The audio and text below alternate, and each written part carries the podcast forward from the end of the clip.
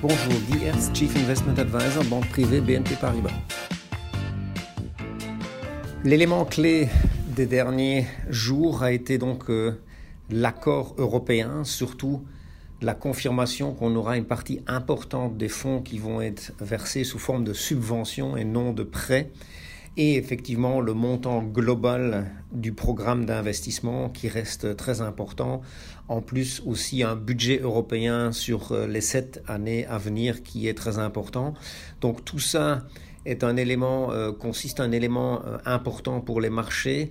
Ça se distingue par rapport au programme de support qu'il y avait eu pour la Grèce parce que donc on a effectivement une grande partie des fonds qui sont versés sous forme de, subventions et un programme global de relance pour tous les pays européens avec donc aussi des effets positifs pour euh, tous les pays. On a une devise européenne qui a connu une forte progression. On a aujourd'hui même dépassé notre objectif à 12 mois qui était 1,16. On est même au-delà d'un 17 à court terme.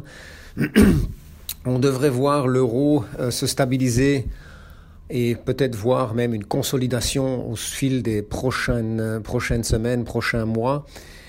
Cet accord est l'élément aussi clé pour euh, tous les la dimension des thématiques de long terme dans le domaine donc de l'environnement et en particulier euh, les thématiques qu'on a mis en avant donc euh, en début d'année avec donc aussi un rappel il y a quelques semaines. Merci.